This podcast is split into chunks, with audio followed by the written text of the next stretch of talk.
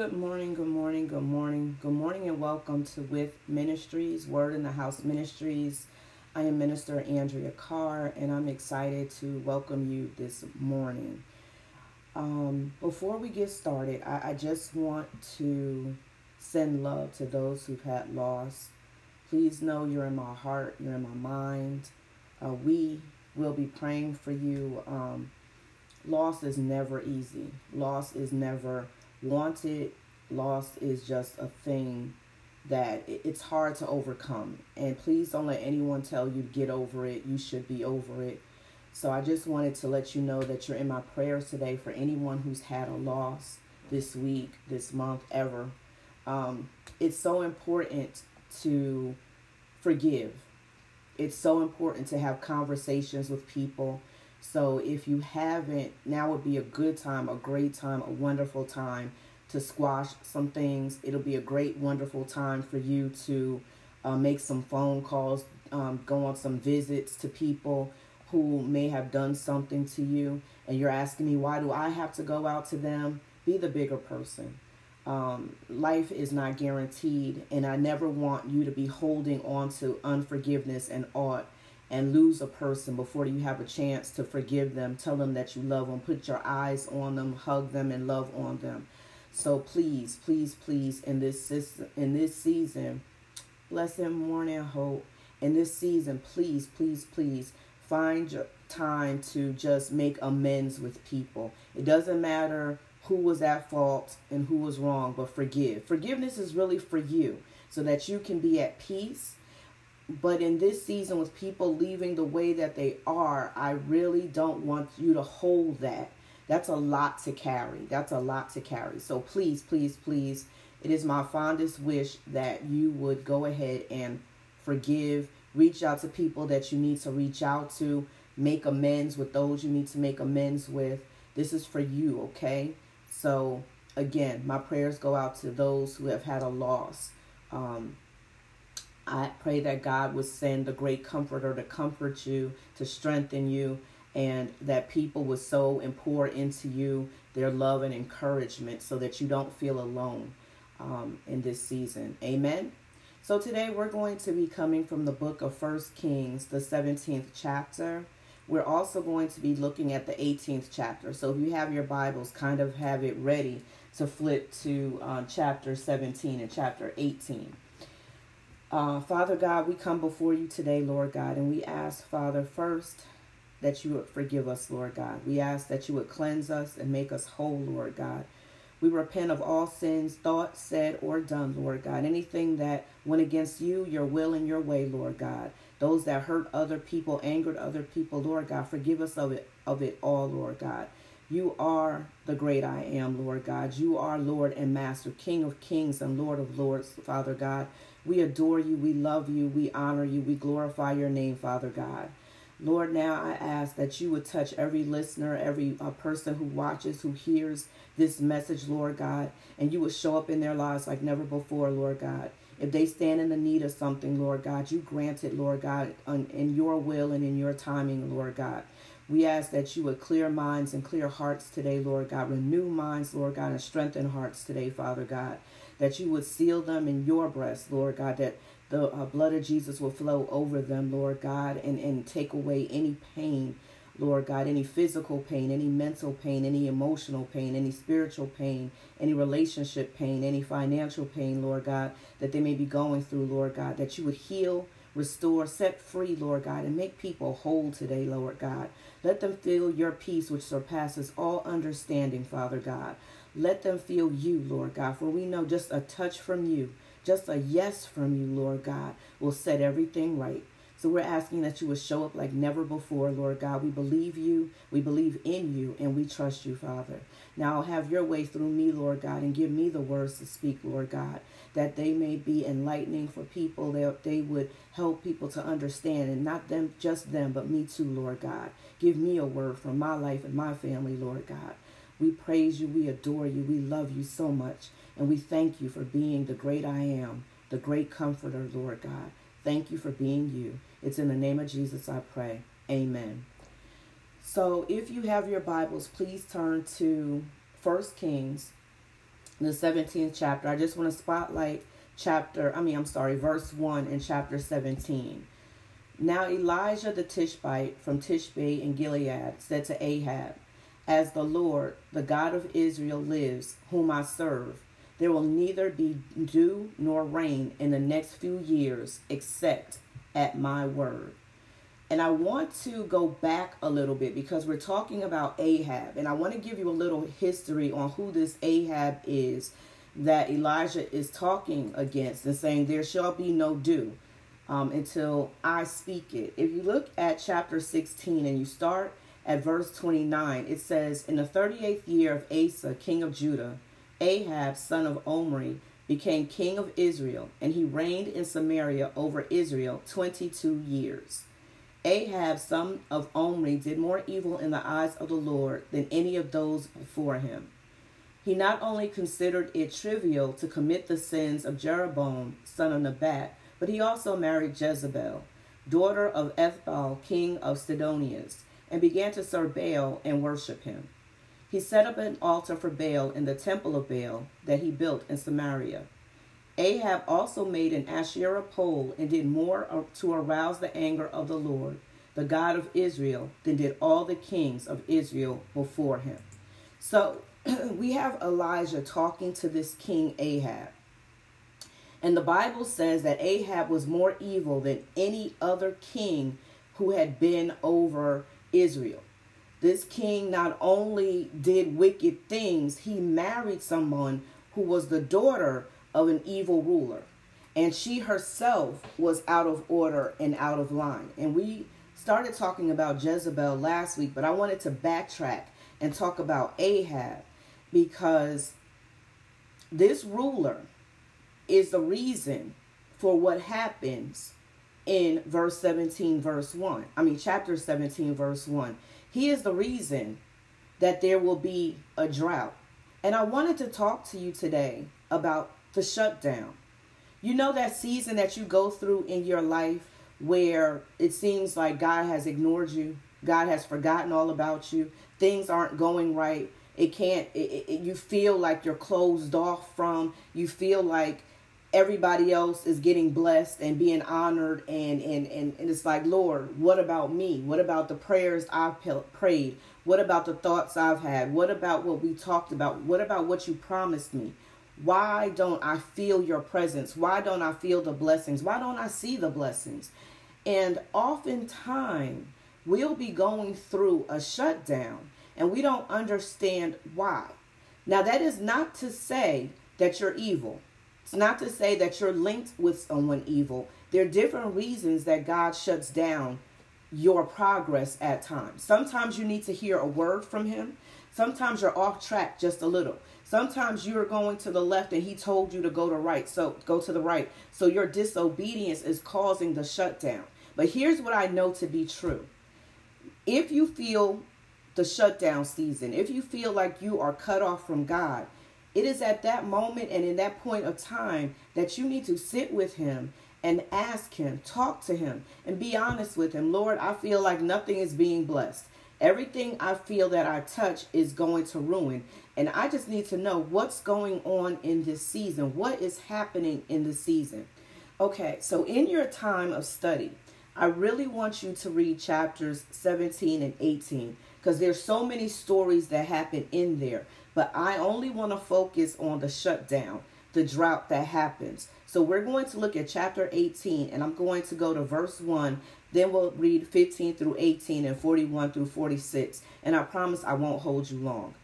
Verse 1 of chapter 18 said, After a long time, in the third year, the word of the Lord came to Elijah Go and present yourself to Ahab, and I will send rain on the land right? So that's verse 1.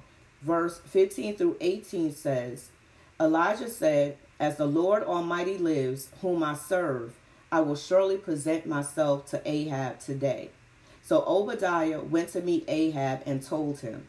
And Ahab went to meet Elijah. When he saw Elijah, he said to him, Is that you, you troubler of Israel?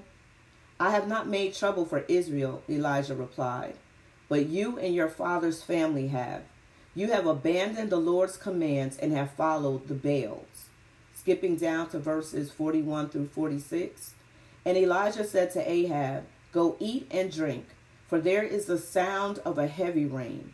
So Ahab went off to eat and drink, but Elijah climbed to the top of Carmel, bent down to the ground, and put his face between his knees.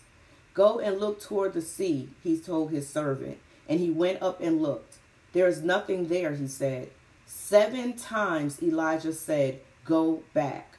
The seventh time, the servant reported, A cloud as small as a man's hand is rising from the sea. So Elijah said, Go and tell Ahab, hitch up your chariot and go down before the rain stops you.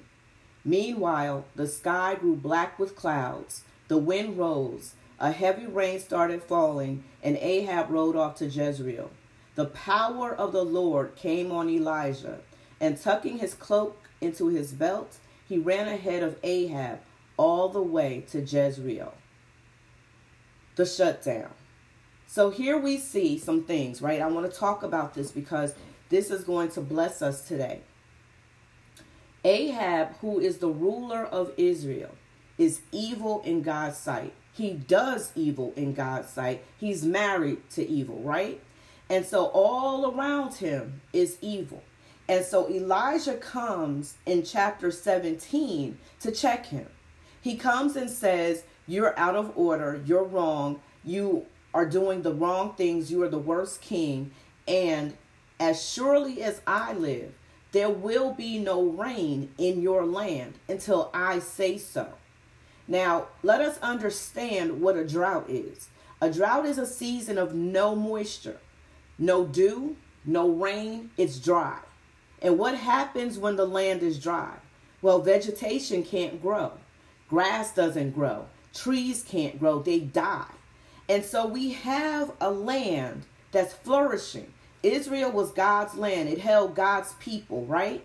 So now, this land, this place, these people who worship God and honor God and love God are going through a season without God. Though He's there, He's not putting His hands on them anymore. And so now they're going through a season where it's dry. They're going through a season where nothing is growing. They're going through a season where no blessings are happening. And here's the crazy thing it's not the Israelites themselves that are doing all the evil. It's the leader over them that is disrespecting God and dishonoring God and worshiping idols and worshiping other people. So nothing is being blessed because of the leader over the land. And I wanted to talk to you this morning because sometimes the things you go through, it's not just because of what you're doing, it's who you are attached to. You have to be careful of the people who you surround yourself with. You have to be careful of the leadership you're following. You have to be careful of the doctrine you're following. You have to be careful of what's going on around you. Because just because you may be doing the right thing, someone who you are attached to could be doing something that causes the blessings to stop flowing. And when those blessings stop flowing, there needs to be a sound. There needs to be a sound in your life, and that sound needs to be prayer. That sound needs to be worship. That sound needs to be repentance. That sound needs to be, Father, what is going on in my life that is causing a drought? that is causing this dry season in my life. See, here's the thing there are many of us who go through a drought, but because we're so comfortable in lack, because we're so comfortable in not having, because we're so comfortable with the people we hang with, we don't ask God to search us. We don't ask God for an answer. We don't ask God to fix it. Why? Because we're laying with the enemy. See, Ahab was evil in his own sight, right? He was evil, but he was attached to evil because Jezebel was evil. And Ahab was not even in right position because, as the king of the land, as leader of the land, he should have checked his wife a lot, and he didn't. He allowed her to rule when he was called to be the king.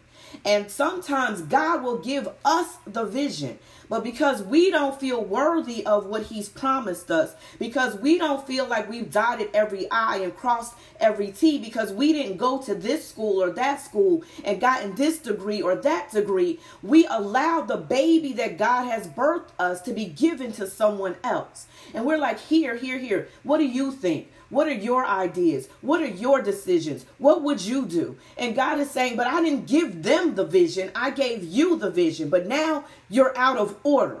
You're out of control. You're out of the seat that God placed you in. And so now dryness begins to happen. Things stop flourishing. Things stop growing. Things stop being blessed. Things stop happening. And you're wondering why. Well, it's because God commanded you he didn't command Jim Jim and JoJo. He didn't tell them to take control of the situation. He gave you the idea. He gave you the baby. He gave you the promise. And when you go on and give it to someone else, how can it flow? If God wanted JoJo and Jim Jim to run it, he would have given it to JoJo and Jim Jim. But he trusted you with it because he knew he had already poured into you what he needed for this thing to come to pass. So we have to talk to God. These are the times that we like to get real quiet with God when things start drying up around us. We like to hide and fall back because we don't want to be checked. We don't want God to tell us that we got to stop going to that club, that we got to stop drinking that drink, that we got to stop smoking that smoke, that we got to stop laying with who we laying with. We got to stop lying about things. We got to stop robbing him. We got to stop talking about the people he put in control. There's some things that we going to have to divorce in order to go forward in the promises that God has given us. But we become so comfortable with sin. We become so comfortable with evil that we don't want to shed those things in order to move forward. So we continue to link ourselves and our and attach ourselves with the things that are holding us back. And then a drought comes. And when the drought comes, here's the thing God will send people, and people will have things to say. And there'll be people who are friends of ours, who are mentors of ours, who are coaches of ours, who are pastors of ours, and they'll start speaking messages, friends of ours, family members of ours, children of ours, strangers, commercials, billboards. God will get his word out. But because we're so caught up in what we're caught up in, when these people come, we say, oh, that's the devil. Oh, that ain't of God. Who are you to question me? Who are you to say this? You don't know my life. You don't know my struggles. You don't know my story. So we continue to do the things that we're doing that we know, well, we don't know, that are causing the drought. We think, oh, God doesn't love me anymore. God has left me. God is ignoring me. God can no longer hear me. Now, He was hearing you before all this happened, so what made His ears close? Oh, God knows all, sees all, hears all, but all of a sudden he can't hear you. See, I was that person. I was a person who said, God can no longer hear me. He's left me. He said he would never leave me and forsake me, but the Bible must be lying because he is no longer here. No, Andrea, you were lying because God was right there. It's just with all that sin and evil that I was allowing and doing, God couldn't be right there all that sin and doing what I was doing was blocking me and God. Now, He still saw all. He still heard all. He still heard my cries. He still heard what I needed. But God was like, until you release some things, I can't bless you. Until you get removed from some people, I can't come in. Because, see, why do I want to bless you when you're attached to evil? That means I've got to attach the blessing to the evil. Now, when does it say in the Bible God blesses evil? It doesn't. It says he can't be around it. So he's going to bless it? No. You know, it cracks me up and I'm gonna get I'm gonna get a little I know y'all gonna be upset with me. You might um not want to talk to me anymore. You might just, you know, not listen and not watch. But you know what what what makes me giggle a little bit with with our disbelief? When I talk to someone and they said, God told me this is my husband. Or they said, God told me this is my wife. And I'm sitting there and I'm like, really? So you heard that that married man, that married woman was your wife, was your husband? That's what God told you? God told you to pursue a relationship with someone who's already attached? That's not true. That's not real. And I say this because many of us claim things that belong to others. And I clearly see in the Ten Commandments it says, do not covet your neighbor's wife. Do not cover covet your neighbor's husband. Basically, do not covet anything that belongs to anyone else. And I think we need to revisit this because we don't understand what covet means. Covet means desire, want. And so we desire someone or something that belongs to someone else, and we have the unmitigated gall to say, God said that that's mine, that that person belongs to me. I'm linked up with this person. And I know that God is the God of decency, God is the God of order. So now, if you hear that something belongs to you or someone belongs to you, baby, then it ain't now maybe in the future, but that means don't go after it, don't interrupt it because it ain't ready for you now. That's if you even heard God say that. But it makes me giggle when we say God wants us to have something out of order. When God says He wants us to have something illegal. When God says He wants us to have something that's full of sin and evil. I've never read in here in the Bible where God said, go on and get somebody else's wife. Go on and take them.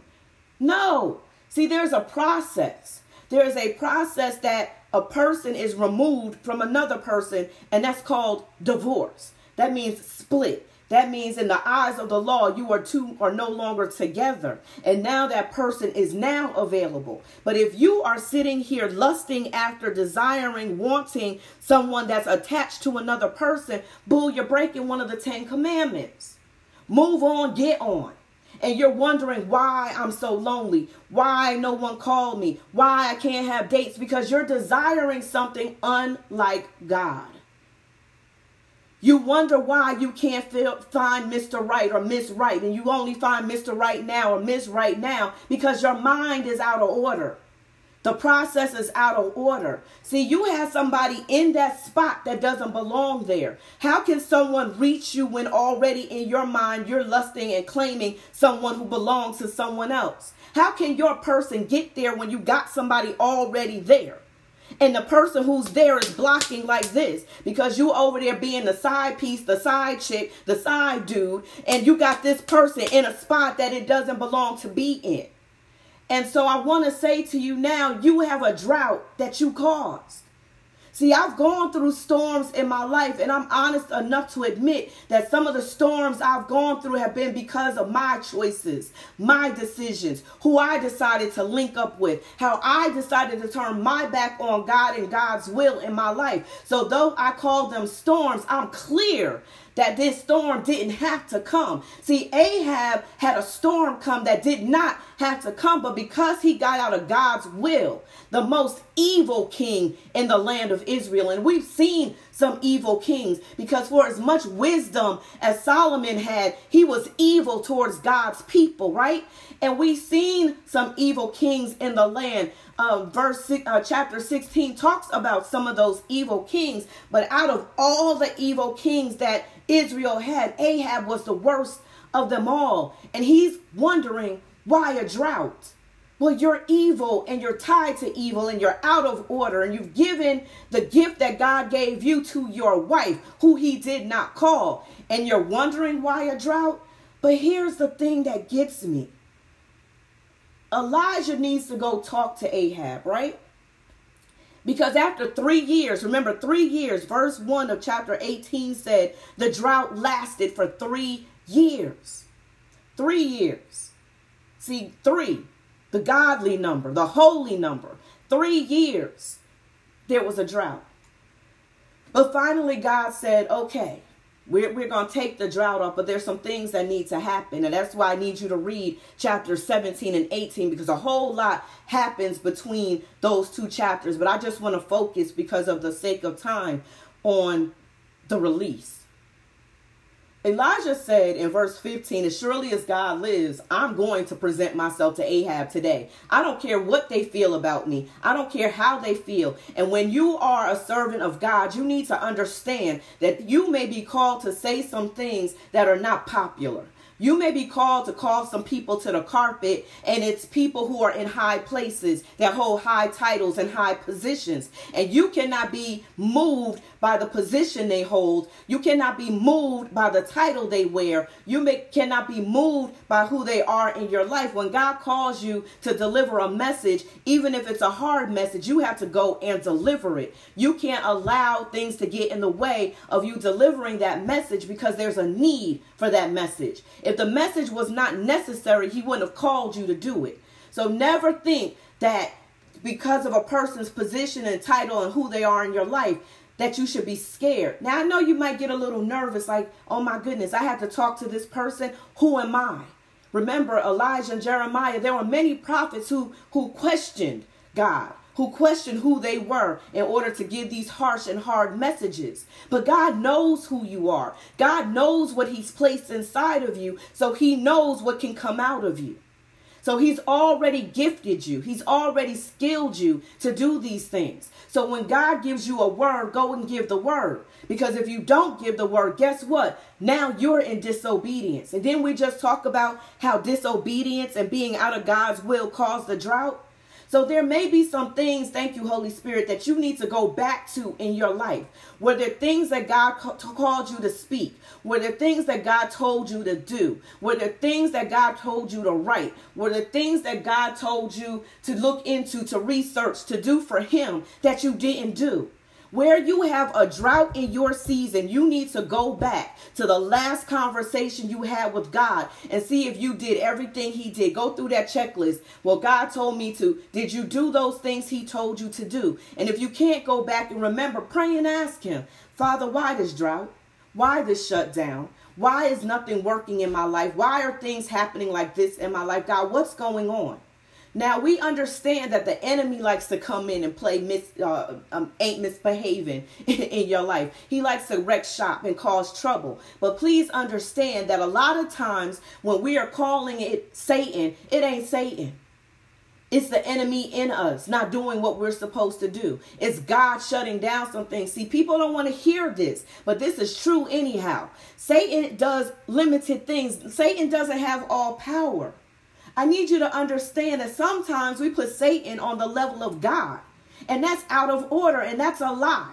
See, we call the devil a liar because he is the father of lies. He will have you in your own mind thinking things that are false.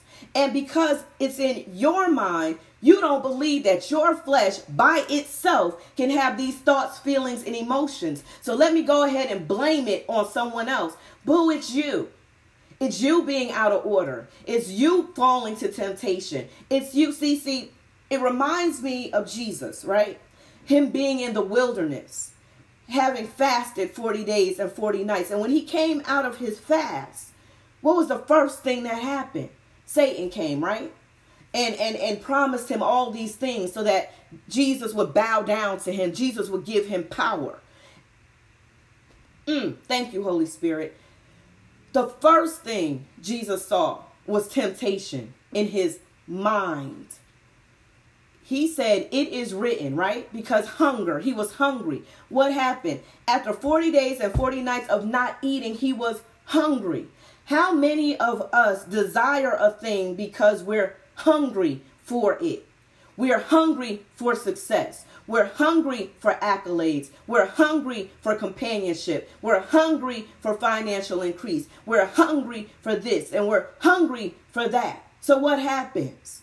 Because we're hungry for it, here comes the temptation for it. Now, you know, in, in, in our minds, we're saying, well, if I'm hungry, then I need to go ahead and eat. If, if I'm lonely, then I need to go ahead and meet someone if if I'm broke, then I need to do whatever I need to do to get that money. But see, here's temptation. Temptation is not of God. Just because God sits back and allows it doesn't mean it came from him. Please hear me clearly. It's not abdicated by God. It's not sealed by God. It's not signed off by God. Because it says in the word, the Bible, that, that God does not cause temptation uh, or, or he teases. He does neither one to you. So when this bread comes before you and you're hungry and you're like, oh, yes, Let me give into it. When when this man comes up who's six foot three, chocolate with a goatee going on and muscle bound build. When this woman who is 36, 24, 36, I don't know the measurements come up, you're like, oh yes, in my loneliness, God prevail. No, dear, no, sir. Pray about that thing because your desires are carnal. God is not in carnality. He is a spiritual being. So he is there to enhance your spirit man, not your flesh man. We need to understand this thing because it's really serious. We fall because we give into carnal, fleshly, human desires. See, the flesh and the spirit are enemies. We don't like to talk about this a lot. But the spirit man within you and the human man that you are clash. They don't agree on a thing because our carnal, carnal self, our flesh self, wants the desires of the world. So it wants the things that the world has, that the world can provide. The spirit man wants what God can provide and what the Holy Spirit provides and what Jesus provides, all one.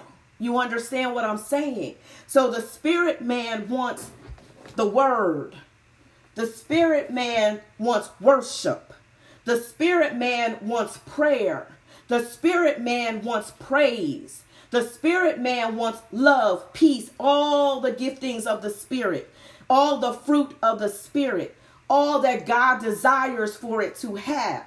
Whereas the flesh man wants the evil things of this world. But here's the sad thing people don't understand that though we live in this world and God blesses us with things of the world, we are not supposed to attach ourselves to it. See, it, it, it, it, it's hard to get things of the world and not attach yourself to it.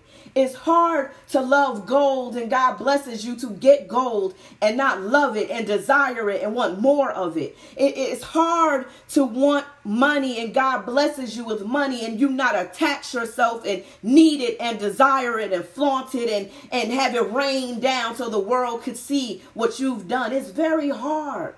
It's almost a tightrope. And see, Ahab gave into his carnal desires and turned his back on God.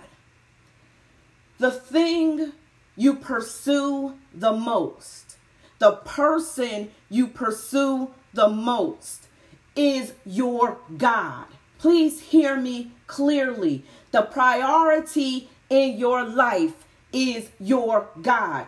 If you don't get your mind on Christ, if you don't get your mind set, your mind will be in out of order.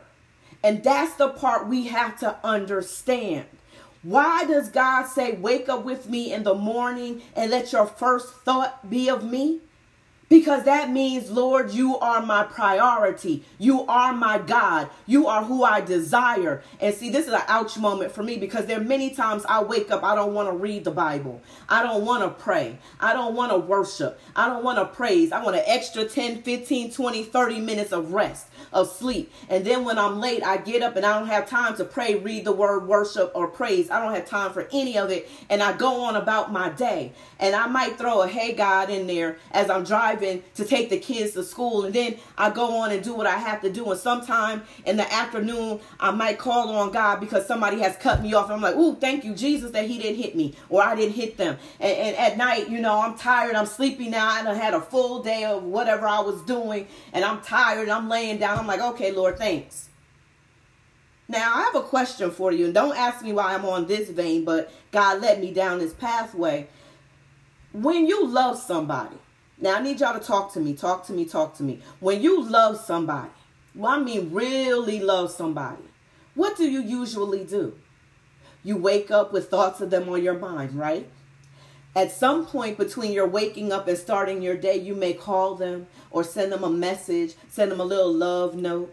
And as you're going throughout your day, you're thinking about them. So you send them a message. You may call them. You may meet for lunch. This is your honey boo. You may um, plans, make plans. If you're not married to them, you make plans to maybe go on a date later the, that day or that week or whatever. If you're married to them, you're thinking about what you're going to do on the marriage bed and things like that. You, I'm being real with you this morning. Come on, somebody. When you love somebody, well, if we love God and He's supposed to be first in our lives, Matthew 6:33, but seek ye first, right? The kingdom of God and his righteousness. And all these things will be added unto you. But seek him first. So if God is supposed to be first in our lives, have no God before me, is that not one of the 10 commandments? Love God with all your heart. Isn't that the commandment that Jesus said was the most important, followed by love your neighbor as yourself? I'm just asking. I'm just speaking scripture. This ain't Andrea. I'm just speaking scripture, asking questions. How is it that we put God in the back seat of our lives?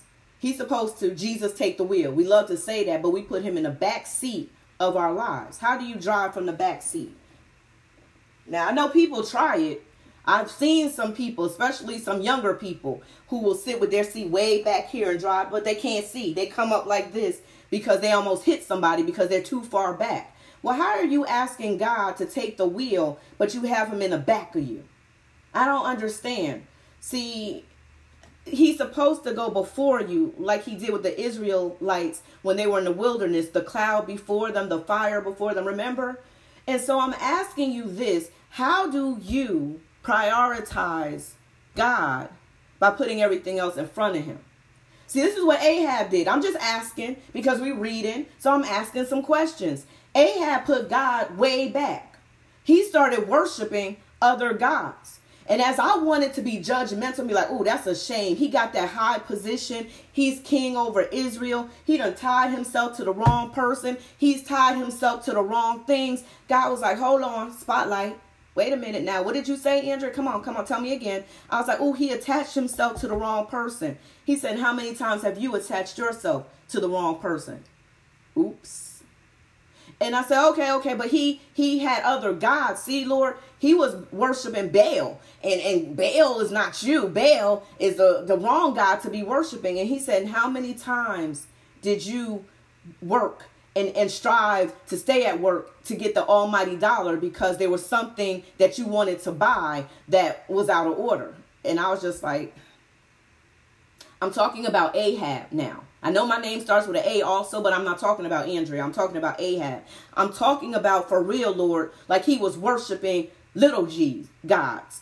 And God was like, and how many times have you worshiped someone before me? Have you worshiped money? Have you worshiped prestige? Have you worshiped accolades? Have you worshiped spotlight? Have you worshiped fame? Have you worshiped um, the way that you look? Your um, I'm trying to think your your physical looks. How many times have you worshiped a man? How many times have you worshiped a relationship? How many times have you worshiped a friendship? And I sat there and I said, My God what?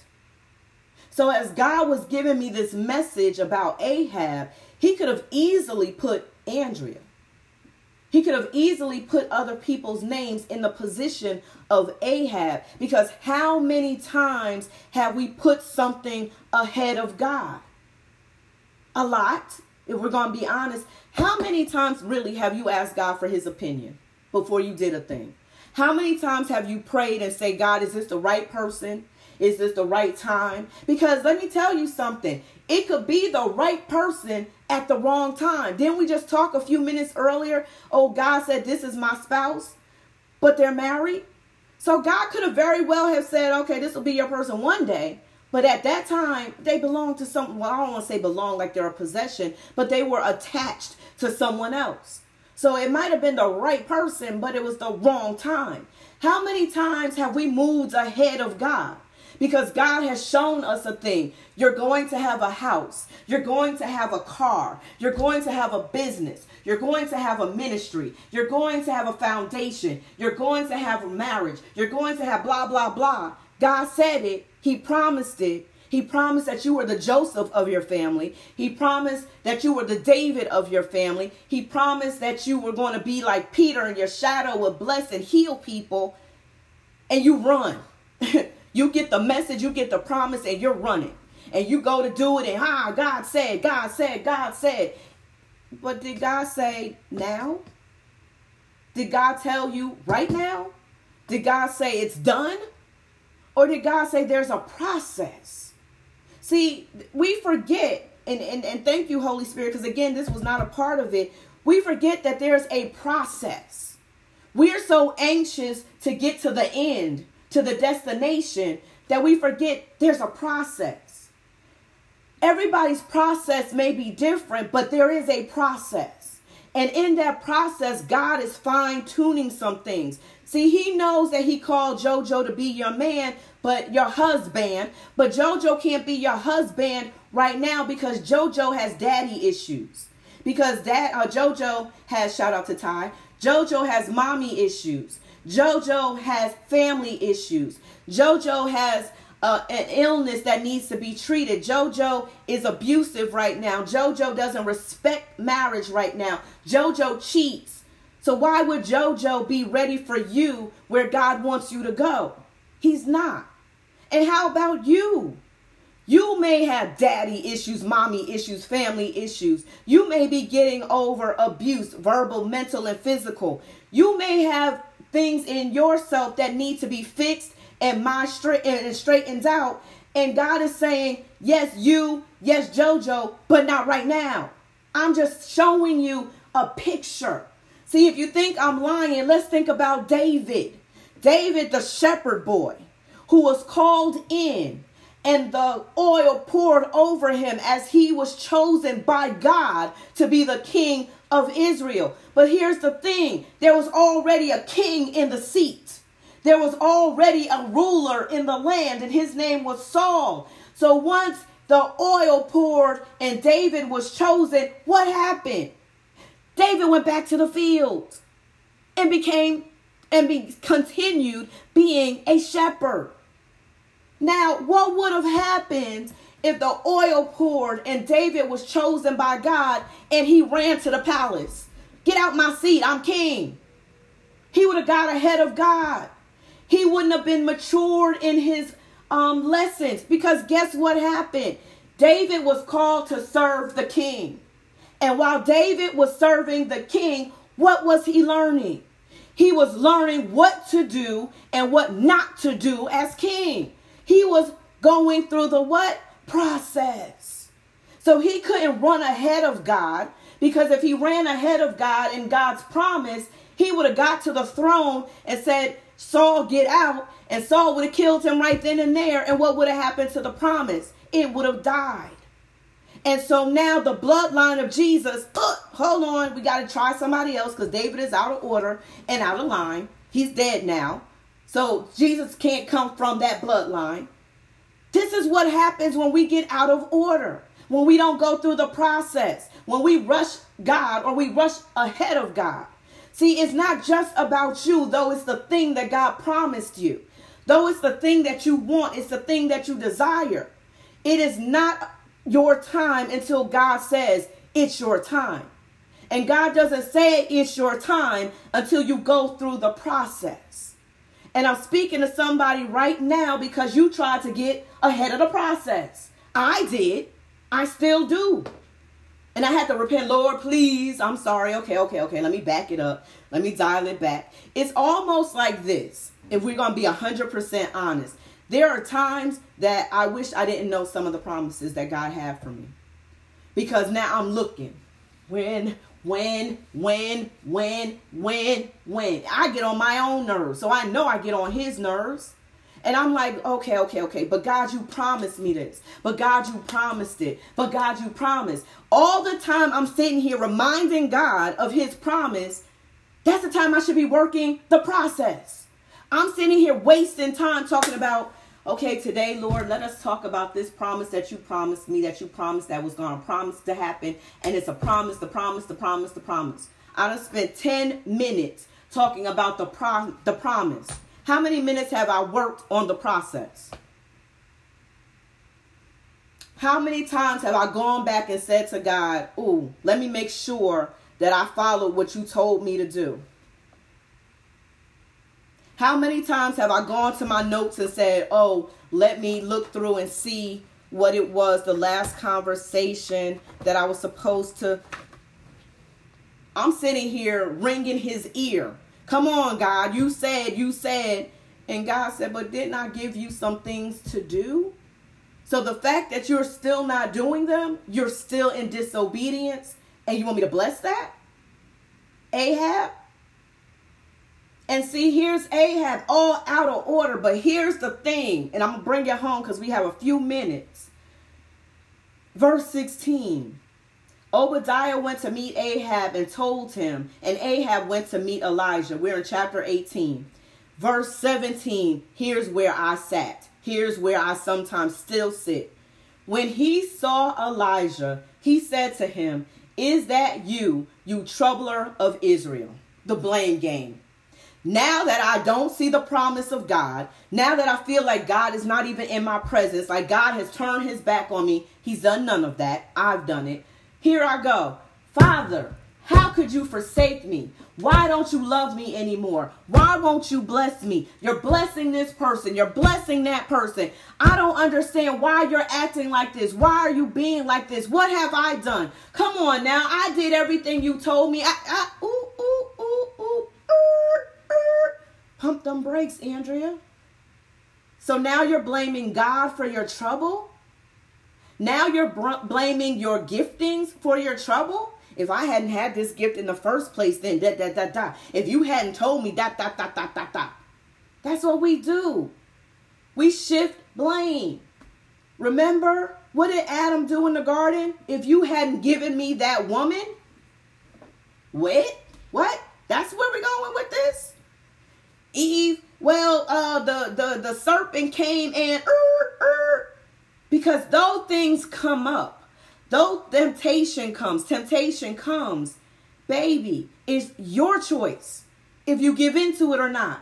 I need to, you to understand.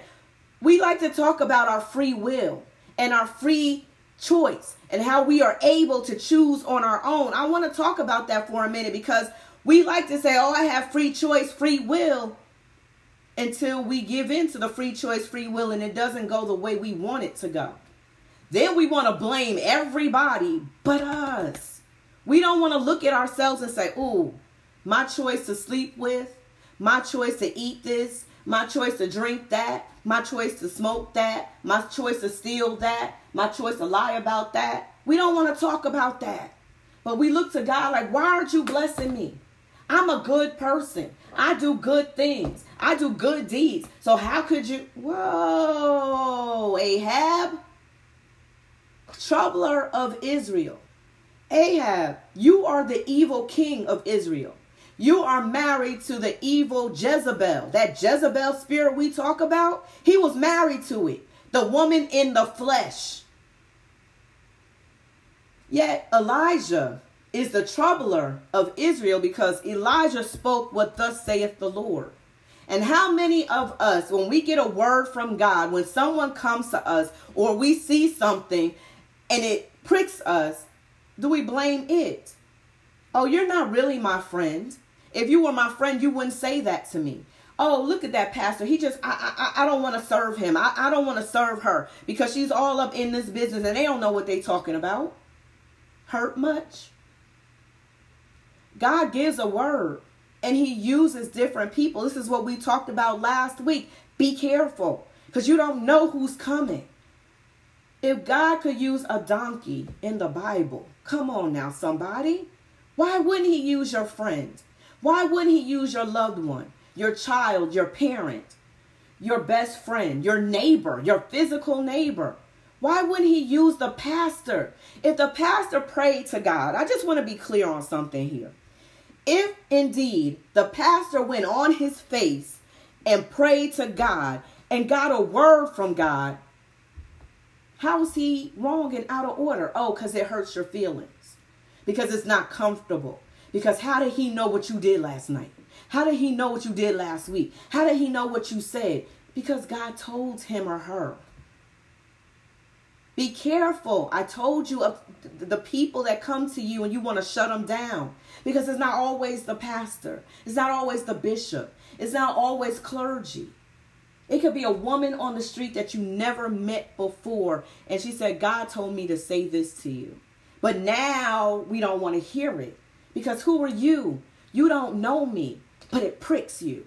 I'm not talking about the things that are out of order and you've never heard before. I'm talking about a confirming word. You know what it is. But now they're a troubler. I don't want to talk to my best friend on the phone because she's just going to tell me that I'm wrong to sleep with a married man. She just hating. Hating? Hating? No, she's loving. She doesn't want you out of order. She doesn't want you to be out of the will of God. She doesn't want your feelings to be hurt and that one day you're going to wake up and he promised to leave his wife and now she's having a baby. Come on now, somebody. Let's be real or let's not be at all. It's love. But you're wondering why the shutdown. Okay, okay. I'm going to take this last few minutes. We're going to go forward. So much I could say in this. Elijah said, I have not made trouble for Israel, but you and your family has. Come on now. He called a spade a spade. He said what it was. You are the one causing the trouble in your own land. You are the whole reason that these things are happening. Now, where it goes on, the part that we're going to skip past that I want you to read, that there was a challenge that happened. There was a challenge that happened in the land where Elijah told Ahab to bring 400 of his prophets because they were going to have a water challenge. You know how we like to do all these challenges on TikTok and on Reels and things like that? Well, this was the first water challenge. And so in this challenge, Ahab was able to see God, right? He was able to see. Uh, it was 450. I'm sorry. Thank you, Holy Spirit. Put me right onto this make sure I do not lie to you. So read all of that. But we're going to jump down to verse 41 because everything has happened. The prophets of Baal have been seized and killed. All right?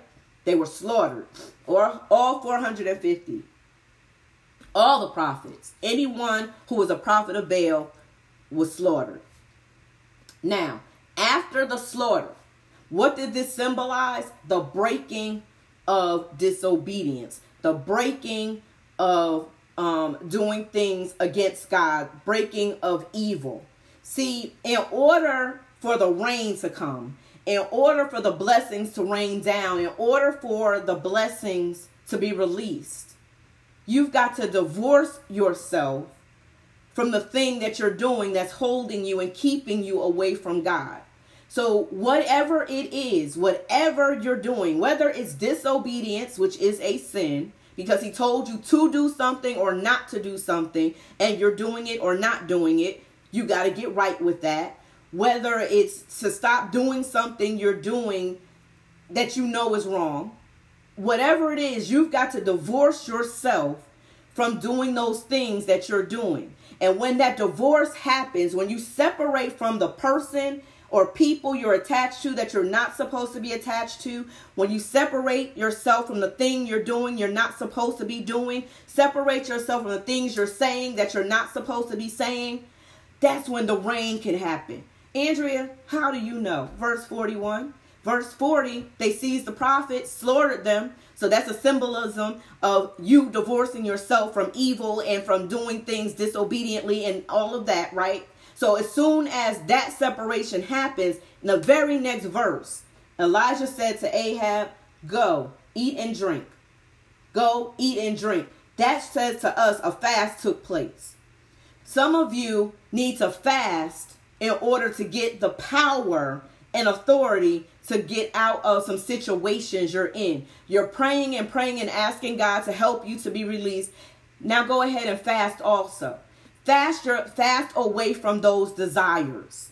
So I'm not just talking about push away your plate. I'm saying if you know, and I, am just gonna take something.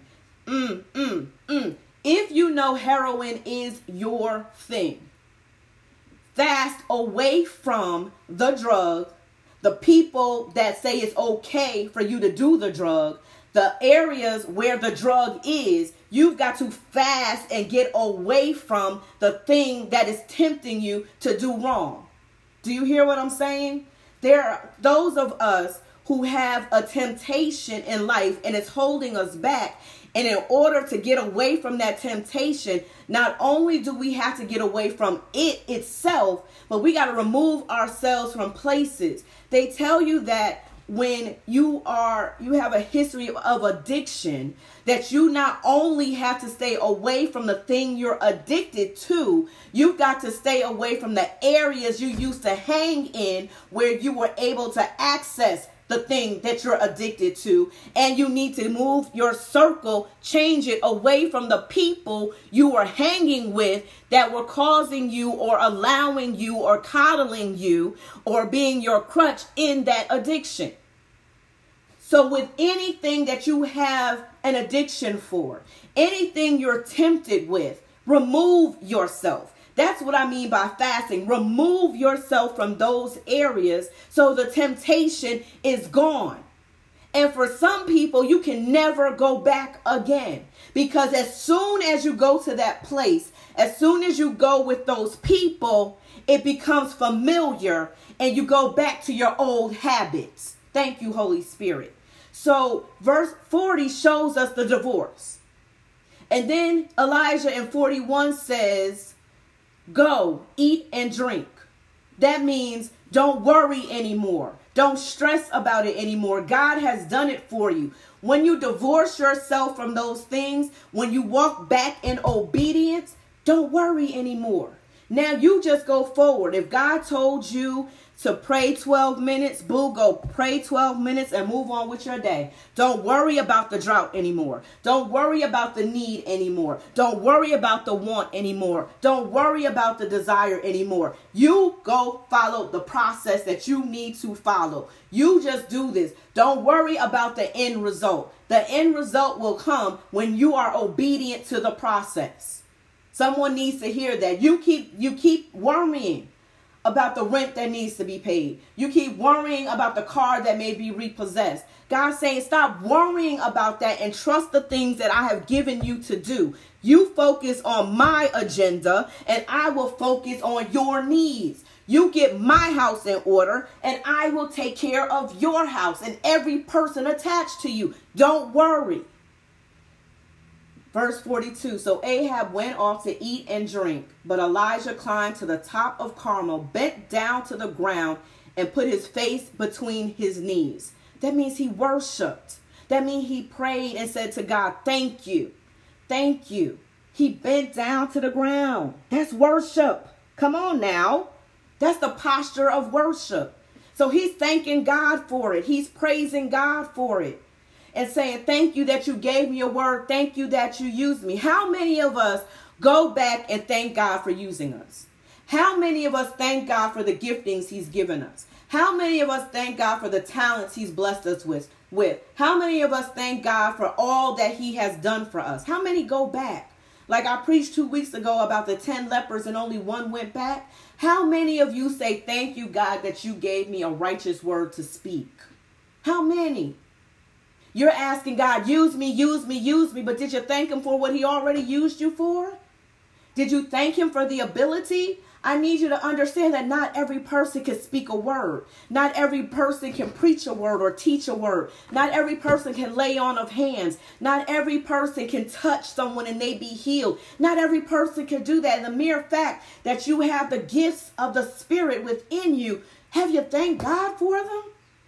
Have you thanked God that He chose you to build a business? Have you thanked God that He's given you books? Have you thanked God that He's given you a voice to flow and sing and bless the masses? Have you gone and thanked God for anything He's done for you? Sometimes we get so full of ourselves, we really think the talent is ours. Well, I was born with this call, I was born with this gift. Baby, God blessed you with it.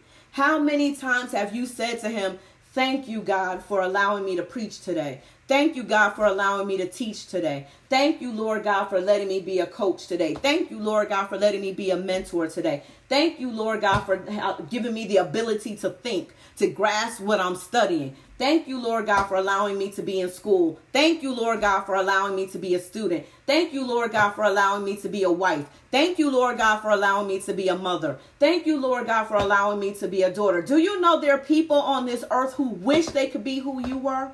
To wish that they could have the blessings you have, the abilities that you have, the skills you have, the talents you have. Do you know how many people wish they could be in your shoes? And we take it for granted. And I want you to say thank you. Tell God thank you. Thank Him because He didn't have to do it. He didn't have to use you. He didn't have to use David. He didn't have to use Jesse. He didn't have to use Moses. He didn't have to use who he used, but he used them. Noah, Abraham. Come on, somebody, Deborah. And here you are with your anointed